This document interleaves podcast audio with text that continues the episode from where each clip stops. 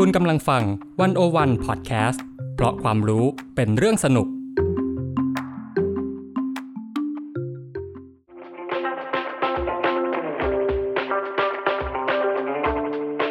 อาเซียนบอมีไกด์ออกจากอาเซียนมุมเดิมๆ เข้าถึงอาเซียนมุมใหม่ๆ สนุกลึกและลับ แบบที่ไกด์สำนักไหนก็ไม่เคยพาไป กับเบนวงพันธ์อมรินเทวา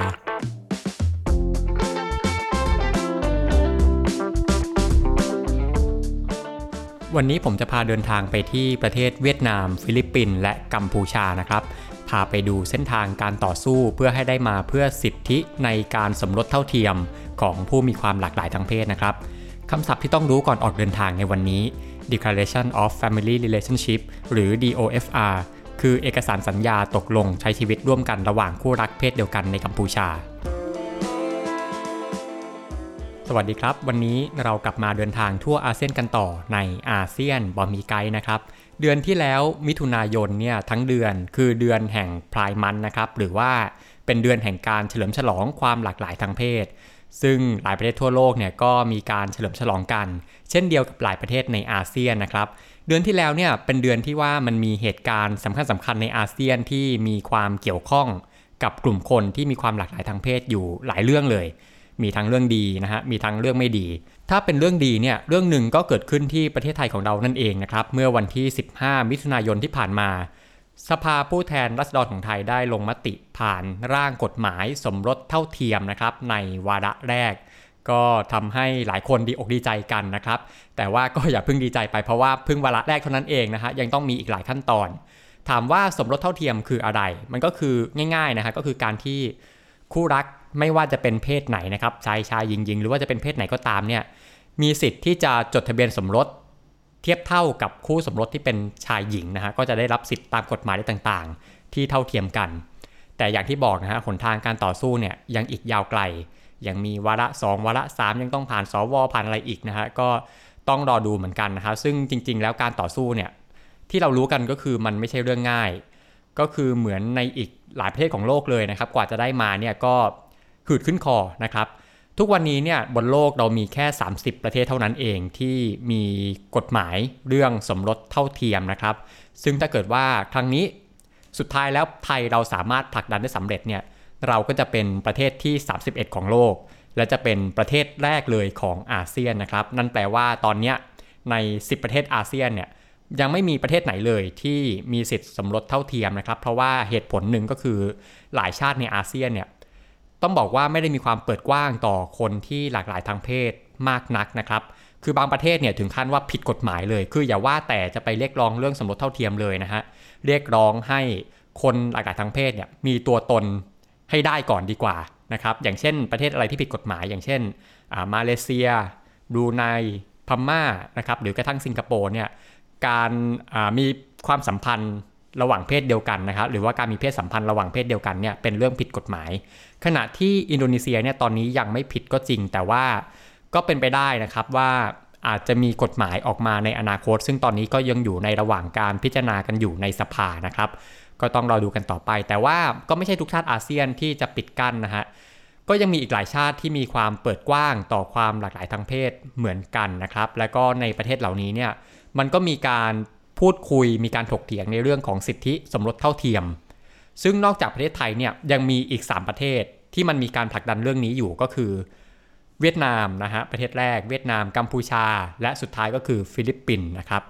วันนี้ครับอาเซียนบอกมีไกด์จะพาไปดูกันว่าการต่อสู้เพื่อสิทธิสมรสเท่าเทียมของประเทศเหล่านี้ไปถึงไหนกันแล้ว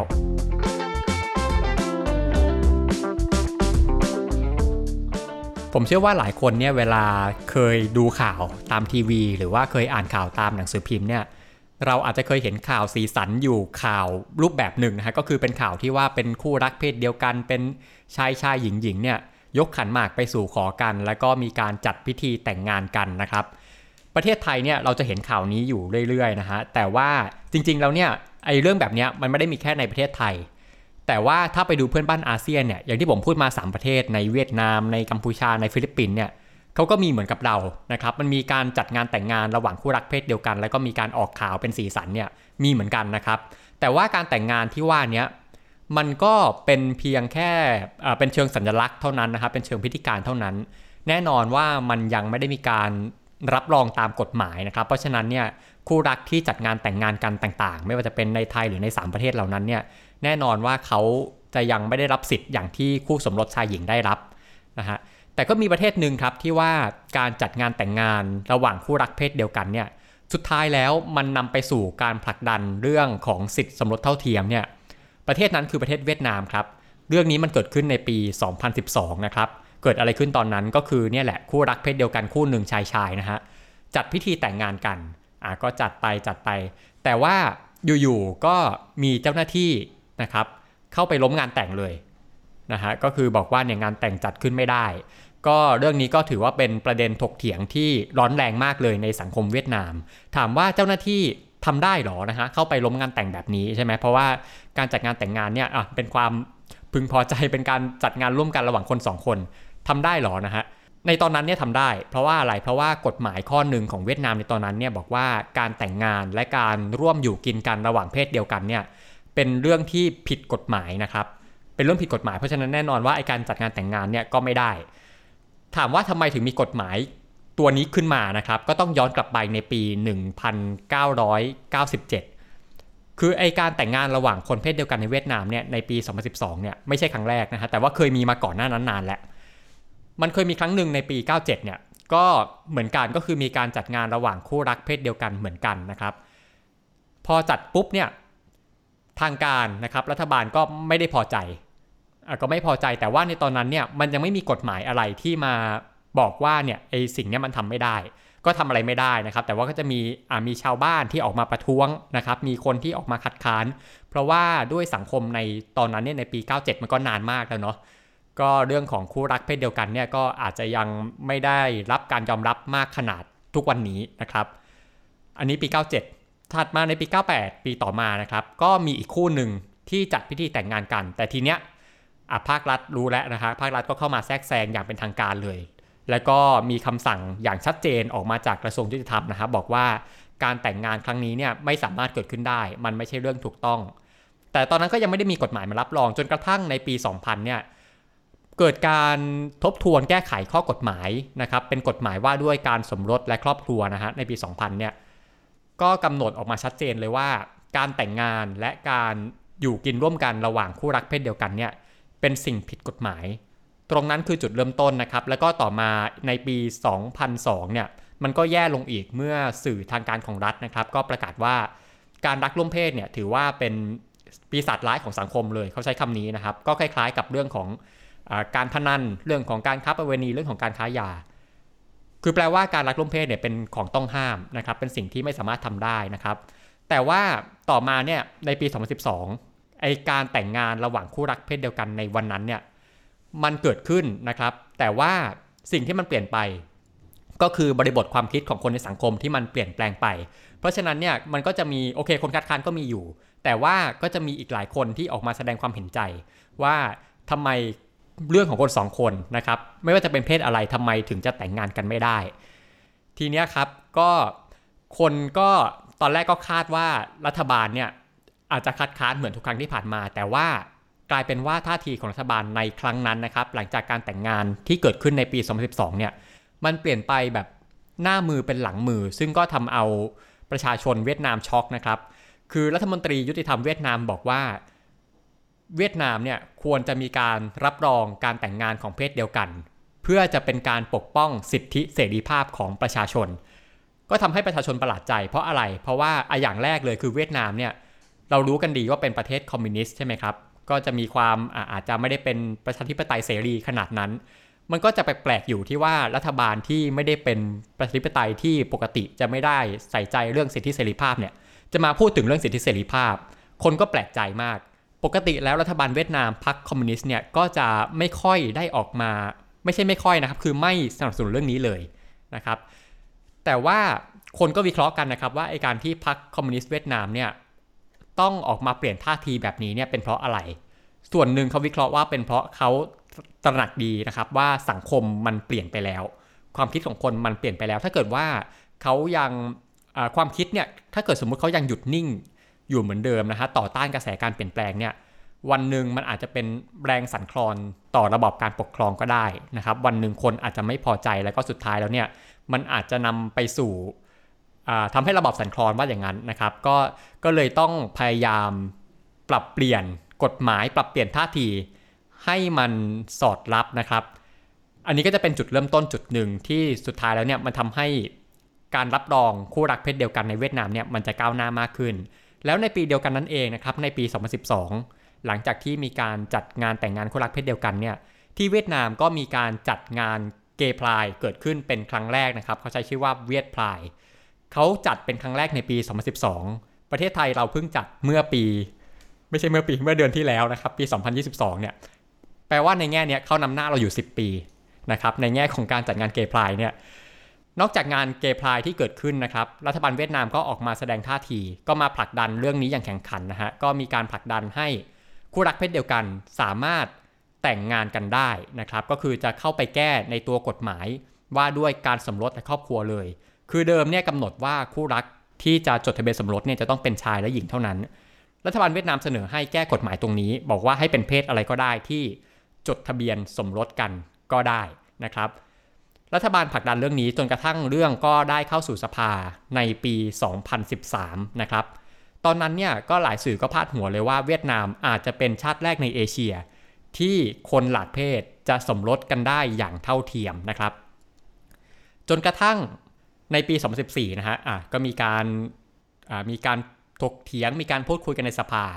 ว่าโอเคเราจะปรับเปลี่ยนอะไรยังไงไหมนะฮะ 2014 เนี่ยก็พูดคุยกันแล้วเสร็จในสภานะครับ ตอนนั้นคนก็คาดหวังว่าเนี่ยเราจะได้เป็นชาติแรกในเอเชียแล้ว แต่ว่าสุดท้ายแล้วเนี่ยก็ต้องผิดหวังเมื่อกฎหมายที่มีการทบทวนออกมาเรียบร้อยเนี่ยมันไม่ได้มีข้อความตรงไหนที่ว่ามันรับรองให้มีการสมรสระหว่างคนเพศเดียวกันได้นะครับ ก็ทำให้คนผิดหวังกันไป แต่ว่ามันมีย่างก้าวสำคัญหนึ่งที่มันเกิดขึ้นในตอนนั้นก็คือว่า รัฐบาลเนี่ยได้ออกพระราชกฤษฎีกายกเลิกกฎหมายที่ห้ามการสมรสของคนเพศเดียวกันเนี่ย ก็คือไอการจัดงานแต่งงานที่เป็นพิธีกรรมระหว่างคู่รักชายชายหญิงหญิงในเวียดนามเนี่ยก่อนหน้านี้เป็นความผิดใช่ไหมครับคือรัฐบาลเนี่ยทางการเนี่ยเข้าไปล้มได้เลย แต่ว่าต่อไปเนี่ยจะไม่เป็นความผิดอีกต่อไปอะคุณสามารถจัดงานแต่งงานกันได้ แต่ว่าก็อีกนะครับ ก็คือว่ามันก็ยังไม่มีการรับรองตามกฎหมายนะฮะโอเคจัดงานแต่งงาน เราเราเปิดให้คุณแต่งงานได้ แต่ว่ากฎหมายยังไม่รองรับนะครับแต่ว่าอย่างน้อยก็ถือว่าเป็นความก้าวหน้าในก้าวหนึ่งนะครับ ก็ คู่แต่งงานเนี่ยโอเค คุณแต่งงานได้แต่ว่าสุดท้ายแล้วคุณยังคงไม่ได้รับสิทธิ์ใด ๆนะครับ แล้วหลังจากนั้นเนี่ยมันก็มีการจัดงานแต่งงานของคู่รักเพศเดียวกันตามมาอีกหลายคู่เลย ซึ่งสถานะของเวียดนามในปัจจุบันเนี่ยมันก็ยังคงเป็นอยู่แบบนี้นะครับยังไม่ได้มีความก้าวหน้าจากวันนั้นมาเท่าไหร่นะฮะก็ต้องรอดูอนาคตกันต่อไปว่า สุดท้ายแล้วมันจะมีความก้าวหน้าในเรื่องนี้เกิดขึ้นมาไหมนะครับ อันนี้ก็คือเรื่องของสมรสเท่าเทียมในเวียดนาม ทีนี้พอเราพูดถึงเรื่องของสมรสเท่าเทียมเนี่ย เราจะได้ยินอีกคำหนึ่งที่มันมาคู่กันใช่ไหมครับ ก็คือเรื่องของคำว่าคู่ชีวิตนะฮะซึ่งในประเทศไทยเดือนที่แล้วเนี่ยนอกจากพรบสมรสเท่าเทียมที่ผ่านสภาเข้าไป มันก็มีกฎหมายอีกตัวหนึ่งที่ผ่านเข้ามาวาระแรกเหมือนกัน ก็คือตัวพรบคู่ชีวิตนะครับ ถามว่าคู่ชีวิตกับสมรสเท่าเทียมเนี่ยต่างกันยังไงอ่าเดี๋ยวพอดแคสต์เนี้ยอาจจะไม่ได้ลงรายละเอียดมากแต่ว่าเอาคร่าวๆนะคะก็คือว่าคู่ชีวิตเนี่ยมันไม่ใช่คู่สมรสนะครับคือไม่เหมือนกัน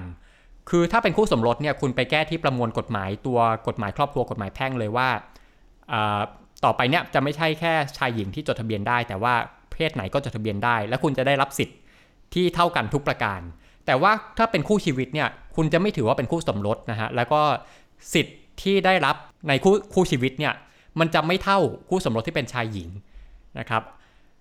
เนี่ยเขาก็เลยมีการถกเถียงกันว่าอ้าวแล้วถ้าอย่างนั้น เอาก็สมรสเท่าเทียมไปเลยสินะฮะจะมีคู่ชีวิตแยกอีกฉบับหนึ่งทำไมนะฮะแต่ว่ามันก็จะมีความเห็นหลายฝั่งเนาะบางคนก็บอกว่าอะคู่ชีวิตมันก็ถือว่าเป็นการพบกันตรงกลางนะครับ คือสังคมนั้นเนี่ยอาจจะยังมีการถกเถียงกันรุนแรงอยู่นะฮะมีเรื่องของศาสนาเรื่องของบริบทวัฒนธรรมอะไรอยู่ อย่างน้อยเนี่ยเป็นคู่ชีวิตก็ถือว่าอาจจะเป็นการเลี่ยงคำนะฮะหรือว่าเป็นการลดความขัดแย้งในเรื่องนี้ไปได้นะครับ ก็บางคนก็จะคิดอย่างนี้เนี่ยก็จะมีการถกเถียงในเรื่องนี้นะครับ นอกจากไทยเนี่ยก็จะมีอีกประเทศหนึ่งเหมือนกันในอาเซียนที่ว่ามีการถกเถียงว่าเราจะใช้คู่ชีวิต หรือเราจะใช้สมรสเท่าเทียมดีนะครับประเทศนั้นเนี่ยคือประเทศฟิลิปปินส์ซึ่งมีความคล้ายกับไทยอยู่นะฮะในฟิลิปปินส์เนี่ยข้อเสนอเรื่องคู่ชีวิตมันเกิดขึ้นมาก่อนนะครับเรื่องคู่ชีวิตในฟิลิปปินส์เนี่ยมันเกิดขึ้นอย่างเป็นเรื่องเป็นราวจริงจังเนี่ยก็คือในปี 2017 นะครับตอนนั้นเนี่ยมีสสท่านหนึ่งชื่อว่าพันทาริออนอัลบาเรสนะครับ เสนอร่างกฎหมายเรื่องนี้ต่อสภานะครับว่าเนี่ยให้คู่รักเพศเดียวกันนะครับสามารถจดทะเบียนเป็นคู่ชีวิตกันได้นะครับ ก็เสนอต่อสภาไปแต่ว่าก็ไปไม่ถึงฝั่งฝันนะครับ กฎหมายก็ถูกดองไว้ก็ถูกคนนู้นคนนี้สกัดไว้นะฮะขณะที่สวเนี่ยนะครับคือกฎหมายผ่านสส สุดท้ายจะต้องไปถึงสวใช่ไหมครับสวก็บอกว่าถ้าเมื่อไหร่ที่กฎหมายนี้ผ่านขึ้นมาเนี่ย จะคัดค้านทันทีนะครับ ก็จะมีบางคนที่ออกมาพูดอย่างเช่นคนหนึ่งก็คือแมนนี่ปาเกียวที่ว่าเป็นคนที่ออกมาแสดงความเห็นต่อต้านคู่รักเพศเดียวกันมาโดยตลอดเนี่ยนะครับ แต่ก็ความพยายามเนี่ยไม่ได้สิ้นสุดแค่นั้นนะครับ ตามมาเนี่ยในปี 2019 เนี่ยสสท่านเดิมนะครับคุณอัลบาเรสเนี่ยก็ยังเสนอกฎหมายขึ้นมาใหม่อีก แต่ก็เหมือนเดิมนะครับก็ยังไปไม่ถึงฝันฝันนะครับ ก็ยังถูกดองถูกอะไรอยู่นะครับ แต่ว่าในเวลาไล่เลี่ยกันเนี่ยในช่วงประมาณช่วงนั้นนะครับ ปี 2000อ่า2010 ปลายปลายเนี่ยมันมีการผลักดันกฎหมายอีกแบบหนึ่งขึ้นมาพร้อม ๆ กันนะครับ นอกจากเรื่องของคู่ชีวิตเนี่ยก็คือเรื่องของสมรสเท่าเทียมนะครับ ในปี 2015 นะครับมีนักกฎหมายที่เป็นเกย์นะครับเป็นชาวฟิลิปปินส์เนี่ยเขาชื่อว่าเจซุสฟาลซิส3นะครับเจซุสฟาลซิส3เนี่ยเขาได้ ยื่นคำร้องต่อศาลสูงสุดของฟิลิปปินส์นะครับ ให้ศาลเนี่ยพิจารณาว่ากฎหมายครอบครัวฟิลิปปินส์ในปัจจุบันเนี่ยที่ระบุว่าการแต่งงานเป็นเรื่องของชายหญิงเนี่ยมันเป็นสิ่งที่ขัดต่อรัฐธรรมนูญหรือเปล่านะครับ จริง ๆ อันนี้ก็คล้ายๆไทยเนาะเมื่อปลายปีที่ผ่านมาที่เรามีการยื่นศาลรัฐธรรมนูญให้ตัดสินนะครับ แต่ของไทยเนี่ย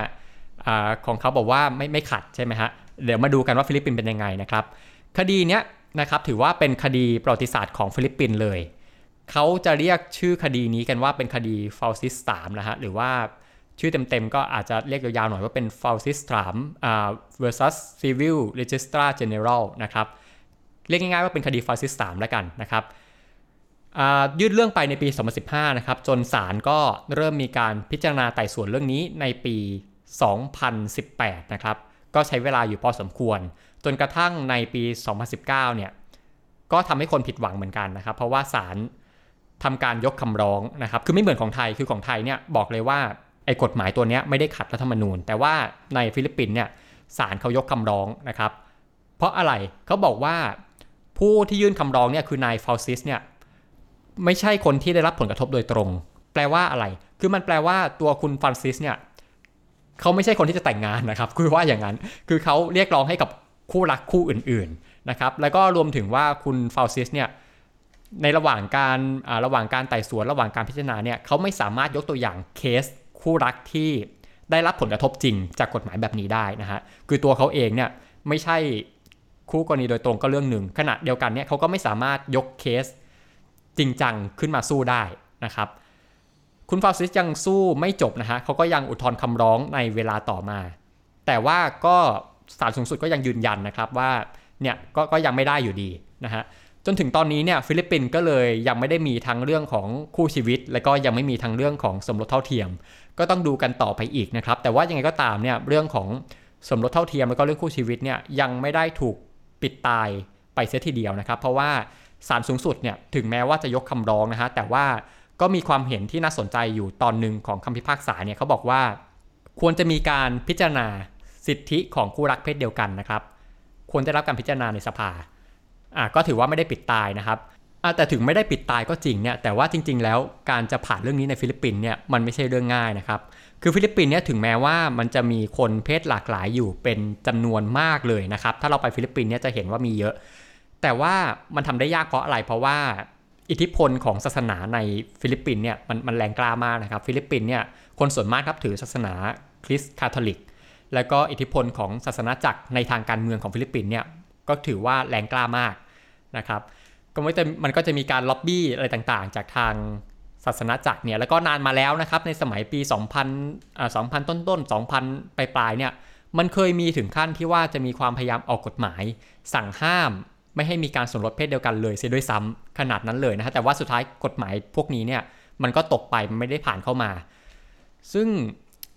อพอมันมีอิทธิพลของศาสนาเข้ามาแบบนี้เนี่ยมันก็เลยเป็นเรื่องยากที่ว่าเราจะผลักดันให้มันผ่านรุ่ล่วงไปได้นะครับ แต่ว่ามันก็จะมีความคิดอยู่หลายเฉดคือบางคนบางกลุ่มเนี่ยอาจจะไม่ได้ยอมรับทั้งหมดเลยไม่ว่าจะเป็นคู่ชีวิต หรือไม่ว่าจะเป็นการสมรสเท่าเทียม แต่ว่ามันก็จะมีจำนวนไม่น้อยที่โอเค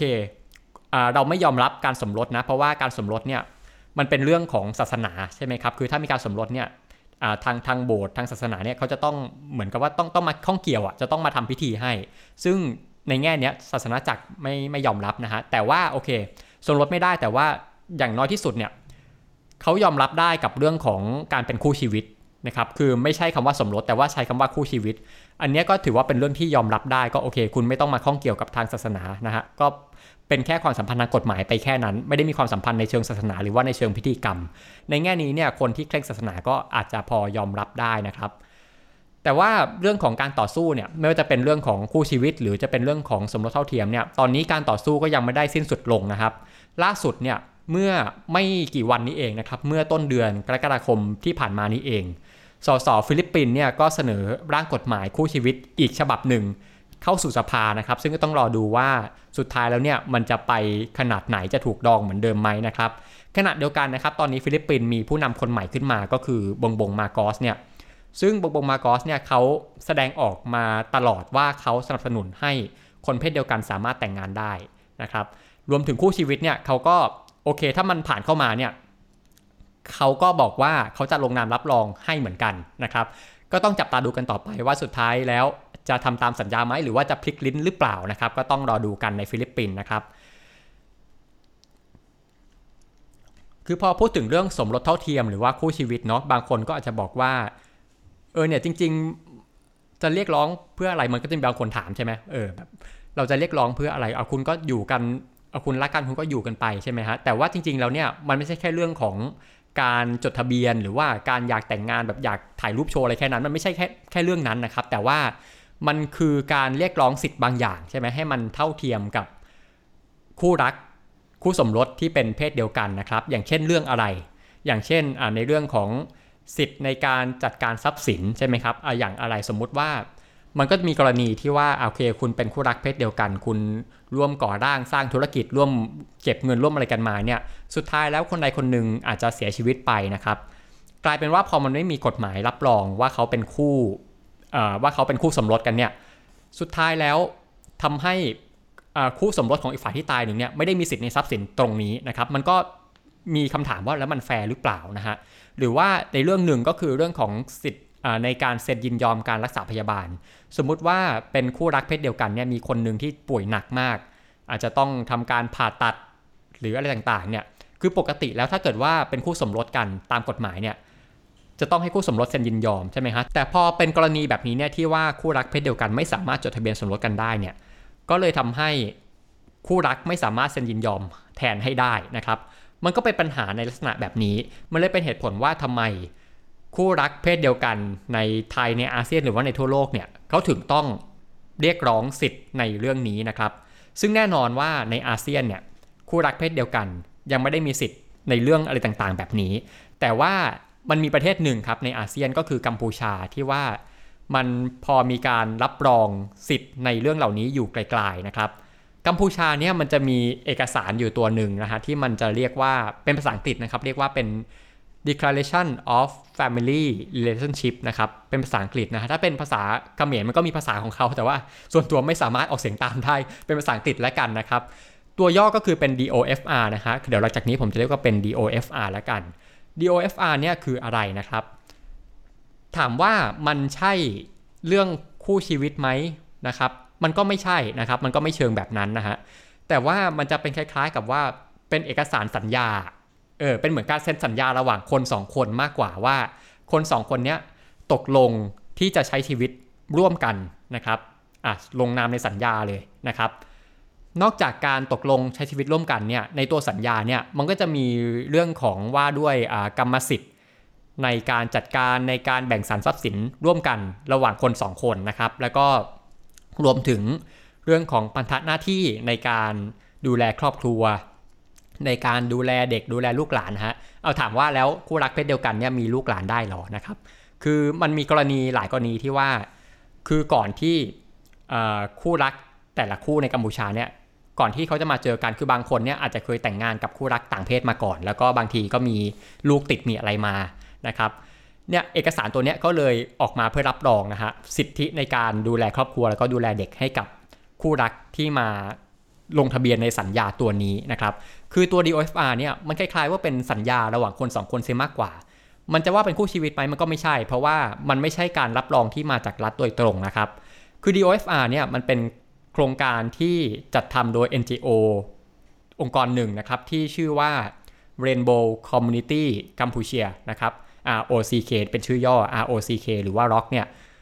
ถ้าแปลเป็นไทยก็คือเป็นชุมชนคนสีรุ้งในกัมพูชาเนาะนะครับคือ NGO ตัวเนี้ยก็มีการลงพื้นที่นะครับทำงานร่วมกับบรรดาองค์กรปกครองแต่ละท้องถิ่นนะครับ ก็มีการลงไปเข้าถึงชุมชนนะฮะก็มีการไปให้ความรู้ กลุ่มคนเพศหลากหลายในชุมชนเนี่ยว่าเนี่ยตอนนี้เรามีสัญญาฉบับนี้เนี่ยโอเคว่าเรายังไม่มีกฎหมายคู่ชีวิต หรือยังไม่มีกฎหมายสมรสเท่าเทียมก็จริงเนี่ยแต่ว่าอย่างน้อยถ้าคุณแต่งงานกัน คุณมาจดทะเบียนในเอกสารฉบับนี้ได้ DOFR นะครับคือตัวนี้นะครับมันเข้าถึงแล้วในหลายชุมชนนะฮะก็จะมีคู่รักเพศเดียวกันหลายคู่แล้วที่ลงนามภายใต้เอกสารนี้เนี่ยซึ่งล่าสุดนะครับก็จะมีอยู่ประมาณ 20-30 คู่ ที่จดทะเบียนภายใต้ DOFR แล้วนะฮะ แต่ DOFR เนี่ยก็อย่างที่บอกว่ามันไม่ได้มีความหมายในเชิงกฎหมายเท่าไหร่นะครับเออคือมันมีแหละก็คือมันเป็นเหมือนสัญญาใช่ไหมครับ แต่ว่ามันไม่ใช่การรับรองจากรัฐโดยตรงขนาดนั้น คือโอเครัฐไม่ปฏิเสธ แต่ว่ามันก็ไม่ใช่กฎหมายที่มันไม่ มันไม่ได้เหมือนคู่ชีวิตหรือสมรสเท่าเทียมที่ว่ารัฐเป็นคนรับรองนะฮะ DOFR เนี่ยมันเลยมีความหมายในเชิงสัญลักษณ์ในเชิงของพิธีการมากกว่า แปลว่าอะไรแปลว่าคือมันจะถูกใช้เป็นส่วนหนึ่ง ในการจัดพิธีแต่งงานของคู่รักเพศเดียวกันในกัมพูชานะครับ คือเวลามีการจัดพิธีแต่งงานระหว่างคู่รักชายชายหญิงหญิงในกัมพูชาเนี่ยเขาก็จะใช้ตัว DOFR เนี่ยแหละครับเป็นตัวแทนของทะเบียนสมรสอ่าก็ถือว่าเป็นส่วนหนึ่งในพิธีกรรมการแต่งงานนะครับกัมพูชาเนี่ยทุกวันนี้เป็นลักษณะนี้ แต่ว่าการต่อสู้ของพวก NGO แล้วก็ของประชาชนกัมพูชาเนี่ยก็ไม่ได้หยุดอยู่แค่ตรงนี้นะครับ แต่ว่ามันก็ยังมีความพยายามที่จะไปให้ได้ไกลกว่านั้น ก็คือมีการ พยายามที่จะผลักดันให้เกิดการรับรองนะฮะให้คู่รักหลากเพศเนี่ยสามารถสมรสเท่าเทียมได้ ซึ่งการผลักดันเนี่ยมันมีมาอย่างต่อเนื่องนะครับขณะเดียวกันเนี่ยรัฐบาลกัมพูชาจริง ๆ ก็ไม่ได้ปิดกั้นนะฮะคือหลายคนเห็นด้วยเสียด้วยซ้ำนะครับรวมถึงตัวนายกอย่างสมเด็จทุนเซนเองเนี่ยก็ออกมาแสดงความเห็นหลายครั้งว่าเห็นด้วย ถ้าจะให้มีกฎหมายสมรสเท่าเทียมนะครับ นอกจากนายกนอกจากคนในรัฐบาลเนี่ย ประมุขของชาตินะครับ อย่างกษัตริย์นะฮะอย่างตั้งแต่สมัยของพระองค์เจ้านโรดมสีหนุ หรือปัจจุบันเนี่ยพระเจ้านโรดมสีหมุนีเนี่ยก็ support เรื่องนี้มาตลอดนะครับ support มายาวนานแล้วว่าอยากให้มีกฎหมายตัวนี้นะครับ แต่ว่าต่อมาในปี 2019 เนี่ยคือฮุนเซนต่อให้เขาจะส่งเสริมก็จริง แต่ว่าในปีนั้นเนี่ย 2019 นะครับ สมเด็จฮุนเซนบอกว่ากัมพูชาอาจจะยังไม่พร้อมนะนะครับ คือตัวเขาเนี่ยอาจจะไม่ได้ขัดขานก็จริง แต่ว่าตอนเนี้ยเขามองว่ายังไม่พร้อม เขาให้เหตุผลว่าอะไรเขาบอกว่าคือถ้าไปดูประเทศอื่นๆเนี่ยหลายประเทศก็ยังมีข้อขัดแย้งมีข้อโต้แย้งในเรื่องนี้อยู่เออถามว่ามันมันเกี่ยวอะไรไหมคือ ถ้าเกิดว่าตีความระหว่างบรรทัดที่ฮุนเซนพูดเนี่ยอาจจะเหมือนกับว่าเอออาจจะต้องไปศึกษาก่อนว่าอย่างนั้นก็ได้นะครับ ก็คือเพราะว่าหลายประเทศก็ยังมีการขัดแย้งอยู่ เราจะต้องรอดูก่อนว่าเออสุดท้ายแล้วมันมีข้อดีข้อเสียอะไรยังไงนะครับ แล้วเดี๋ยวเราค่อยมาดูกันว่าสุดท้ายแล้วเราจะให้มีไหมไอตัวสมรสเท่าเทียมเนี่ยนะครับ แต่ว่ายังไงก็ตามเนี่ย คุณเซนก็บอกว่าโอเค ตอนนี้เรายังไม่พร้อมก็จริง แต่ว่ากัมพูชาเนี่ยตัวของคุณเซนบอกว่าเราไม่ได้ปิดกั้นอยู่แล้วนะครับเรื่องของคู่รักเพศเดียวกันเนี่ยคุณจะรักเพศเดียวกันก็ตามเนี่ยเราไม่มีการจับคุณเข้าคุกนะครับการมีกฎหมายสมรสเท่าเทียมเนี่ยมันก็อาจจะยังไม่ได้จำเป็นในตอนนี้นะครับโอเค คุณอยากรักกันคุณจะแต่งงานอะไรกันเนี่ยคุณคุณทำไปเลยนะครับเราไม่ได้ไปยุ่งอะไรกับคุณ แล้วขณะเดียวกันเนี่ยคุณเซนก็ยังย้ำให้คนกัมพูชานะครับโดยเฉพาะพวกบรรดาพ่อแม่ผู้ปกครองเนี่ย ให้ยุติเรื่องของการเหยียดเพศ หรือว่าความเกลียดชังคนเพศหลากหลายนะฮะคือต่อให้ว่าในระดับรัฐบาลนะครับ จะส่งเสริมเรื่องของสมรสเท่าเทียมก็จริง ต่อให้คนในระดับรัฐบาลเนี่ยจะจะไม่ได้เกลียดชังคนเพศหลากหลายก็จริงเนี่ยแต่ว่าถ้าเกิดว่ามองในระดับสังคมนะครับในระดับฐานรากเนี่ยมันก็ยังมีความแบ่งแยกนะครับมีความเหยียดอยู่อย่างเช่นว่า คนที่เป็นพ่อแม่ผู้ปกครองเนี่ย อาจจะไม่ได้ยอมรับที่มีลูกหลานเป็นคนเพศเดียวกัน หรือว่ามีการแต่งงานกับคนเพศเดียวกันเท่าไหร่นะครับรัฐบาลกัมพูชาก็เลยพยายามออกมาเน้นย้ำตรงนี้ว่าอย่าไปเหยียดเขาเลยอย่าไปเกลียดชังเขาเลยนะครับเพราะฉะนั้นเนี่ยถึงตรงนี้แปลว่าอะไรแปลว่าในกัมพูชาเนี่ยถ้าฟังจากคุณเซนนะครับแปลง่ายเลยว่าสมรสเท่าเทียมเนี่ยอาจจะยังไม่ได้พร้อมในตอนนี้ แต่ว่าอนาคตเนี่ย อาจจะมีก็ได้นะครับ ถ้าเกิดว่าโอเค เราได้ศึกษาได้ถกเถียงข้อดีข้อเสียกันเสร็จเรียบร้อยแล้ว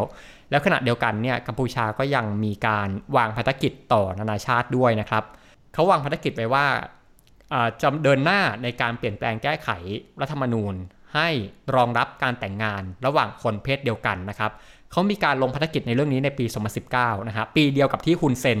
พูดเรื่องนี้แหละว่ายังไม่พร้อมนะครับ แต่ว่าจนถึงทุกวันนี้เนี่ยเรื่องนี้อาจจะยังไม่ได้มีความคืบหน้าอะไร เป็นชิ้นเป็นอันมากนักนะครับ ก็เช่นกันนะฮะเราก็ต้องรอดูต่อไปว่ากัมพูชาเนี่ยสุดท้ายแล้วจะมีกฎหมายสมรสเท่าเทียมออกมาเป็นหน้าตาจริงจังหรือเปล่าที่เราเล่ามานะครับมี 4 ประเทศนะครับเวียดนาม ฟิลิปปินส์กัมพูชาและไทยเนี่ยสี่ประเทศเหล่านี้ครับมี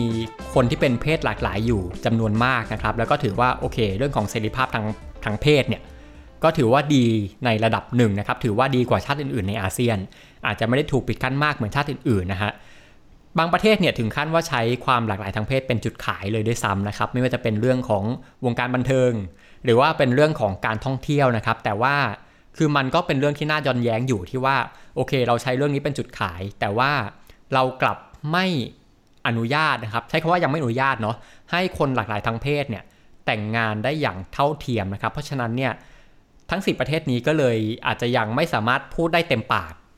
ว่าเรามีความเสรีในเรื่องเพศนะครับ ในเมื่อยังคงมีการเลือกปฏิบัติอยู่ และก็ที่สำคัญเนี่ยที่ที่มันทำให้การผ่านกฎหมายคู่ชีวิต หรือว่าสมรสเท่าเทียมในประเทศเหล่านี้เนี่ยเป็นไปได้ยากก็เพราะว่ามันมีคนจำนวนไม่น้อยที่คัดค้านอยู่ ซึ่งเขาก็มักจะเหตุผลว่า อะเป็นเรื่องของการปกปักรักษา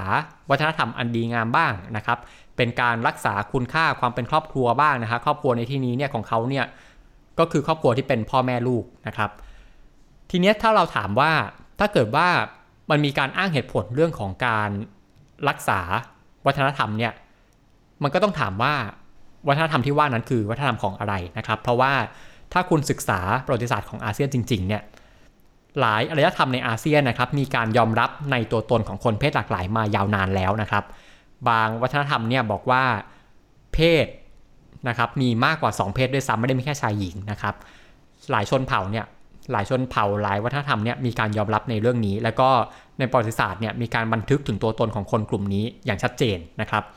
ถ้าเกิดว่าคุณจะอ้างเรื่องของคุณค่าความเป็นครอบครัวนะครับว่าความเป็นต้องมีความเป็นพ่อแม่ลูกเนี่ยก็ต้องถามว่า ครเป็นคนนิยามอะเนาะก็คือ ครอบครัวเนี่ย